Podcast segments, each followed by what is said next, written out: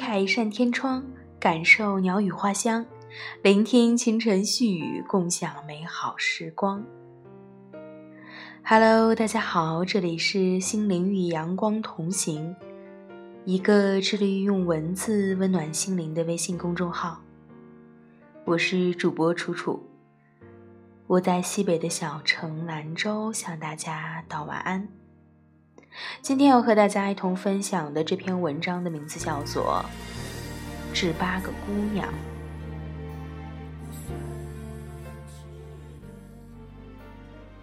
八号床的姑娘听歌的时候，突然冒出来这么一句话：“她说爱过一次死一次。”你看，从来没有恋爱过的人都知道，爱过一次死一次。今天突然想说说我们宿舍八个姑娘的感情。一号床的姑娘是我的上铺，从里县来，人长得小巧玲珑的，感情也是我们宿舍最稳定的一个。她的对象是我们的学长，比我们要早一年毕业，所以她对象现在在北京实习。其实我一直觉得异地恋是最不靠谱的感情，隔着山川湖海，隔着车水马龙，你永远不知道你喜欢的那个人被谁惦记着。你不会知道，异地恋除了代表距离，它还伴随着患得患失的不确定。而在我的潜意识里，有一个工作了的男朋友，在实习那么紧张的阶段，一定懒得去敷衍感情。如果这个时候刚好女朋友矫情点儿，耍点小性子，那么这一段感情可能就要画上句号了。我们所有人都认为是这样的，可是我上铺他不这样。有的时候开玩笑的说：“哎，一号床的姑娘，你咋不和你对象打电话呢？”他总是说他在上班，他睡觉了，或者说他在干啥干啥。总之，他不能打扰他。其实我特别想知道他是有多大的信任，才可以完全给予对方足够的空间。有一次去植物园的时候，我们坐在六十八路公交车上。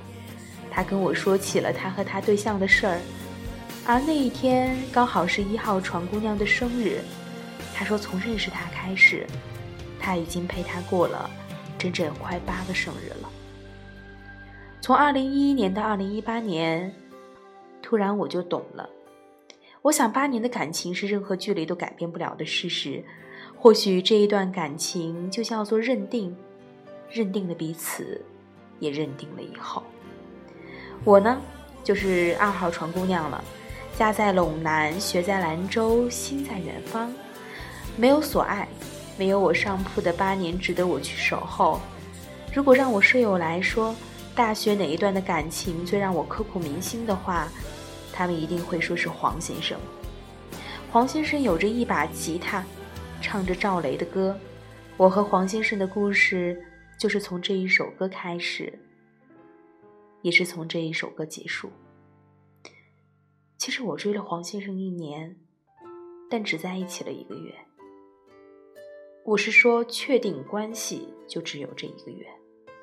感情除了在一起或者分手，还有一种状态是叫做磨合的。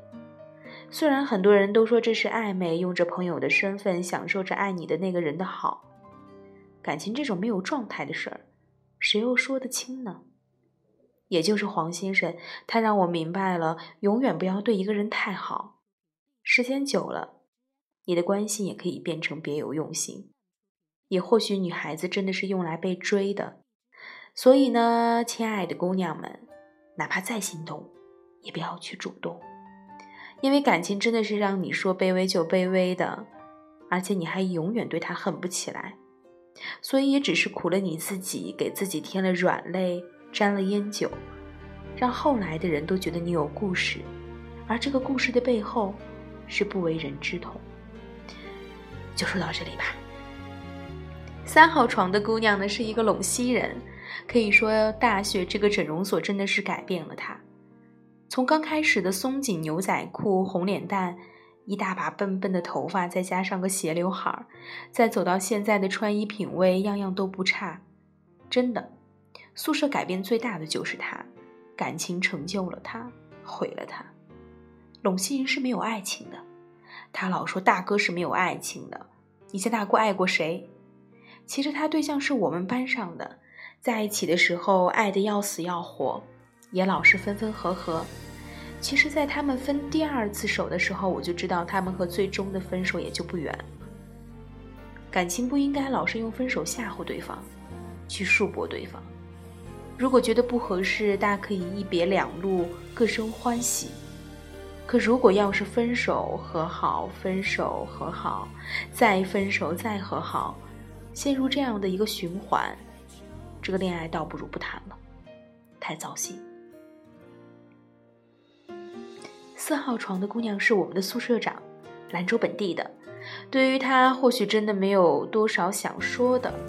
人呢，是一那种很勤快的，跟我妈妈一样，学习认真，感情稳定。人长得也很漂亮，和大多数姑娘一样，该有的特质她都拥有。也就是这样的姑娘，成了我们大学生活的沈佳宜。我最喜欢的就是五号床的姑娘了，高高瘦瘦，文文静静，她符合我对女生所有的定义。五号床的姑娘姓满，一个并不常见的姓，我经常喊他满满。他老对我说：“人生啊，小满即可，过满则溢。”他有一个高中同学是彼此都很喜欢的那一种，只是一个上了大学，一个早早的就辍学了。学历的高低，除了让家里的人有所偏见之外，接触的社会圈子不同，也会让他们渐行渐远。而这种感情是真的很遗憾的。明明两个人都互相喜欢着，可是也敌不过外力的因素。他们都是武威人，而且离得也近。如果真的走不到一起，要怎么样压抑住满腔的爱意，各自嫁娶呢？是否真的就像说的那样？我结婚的时候送你一张请柬，你一定要来。你所有的样子我都见过了，最后让我再一次见到你不属于我的样子。如果是那样，我想我一定会送给他们两张车票，去哪里都好。不管这样离开谁辜负了谁，也请不要辜负了自己。六号床的姑娘有一个外号，她自己也挺喜欢的，叫做黑炭。她是我认识的所有黑姑娘中长得最好看的一个。其实她也不是特别的黑，不过我们都这样喜欢叫她。黑炭的爱情故事呢，也可以说是快餐式爱情，来得快，去得也快。或许你会觉得这样的姑娘特别的轻浮，但只有了解她的人才知道，这只不过是一种生活方式。如果被认真对待，谁愿意经历沉浮？对象多也好，少也罢，不过都是调剂生活而已。黑炭和我总是宿舍睡得最晚的，彼此陪伴着熬过了一个又一个的漫漫长夜。其实那个看似谁都不爱的黑姑娘是有喜欢的人，她只是不说而已。她说她配不上他，还是不想打扰了吧？等到毕业。等到毕业，我们去小酒馆，他一定告诉我他喜欢的那个人是谁。我猜是老孙。他笑一笑，他说我会知道的。等毕业吧，社花。提起七号床的姑娘，能想起的就是痴情，也真的是痴情。男朋友让她做什么，她就做什么。记得有一次他们分手，男的在空间朋友圈里恶言相向。七号床姑娘就是那一次烫了头发，我们全宿舍的姑娘都让她放弃她那个男朋友，数落着那个电商班的男生种种的不好。在我们看来，这样的男朋友是如此的差劲，倒不要也罢。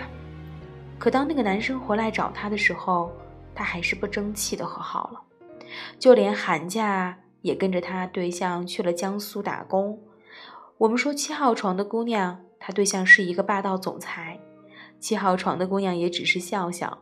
其实爱情是两个人的事儿，别人说的再多也抵不过你自己的喜欢。其实比起祝他幸福，我更希望七号姑娘能够爱情中保留一丝给自己。也只有这样，如果哪一天那个电商班的男生离开了她，她才不会觉得天塌了。说到八号床的姑娘。她真的是我们宿舍的另类了。她从来没有谈过恋爱，唯一两次的荷尔蒙冲动也不了了之。他没有谈过恋爱，并不是说他不好、不优秀。我想，如果一定要找一个理由，那就是他的幽默让所有的男生都更想跟他成为朋友。其实他的爱情萌芽过，他给高中一直悄悄喜欢的男生送了支口琴。爱情是无望了，不过却也收获了一段友情。上了大学，喜欢的男生到最后都没有在一起，甚至有一个可笑的送了他一个西瓜，这也是我们吃到的他唯一一次狗粮。嗯，这就是我们宿舍的八个姑娘，八个不同的人，也代表着八种不同的感情。不过，还是希望。我们都能有一个好的结局。感谢您的聆听，我们下期再会，晚安。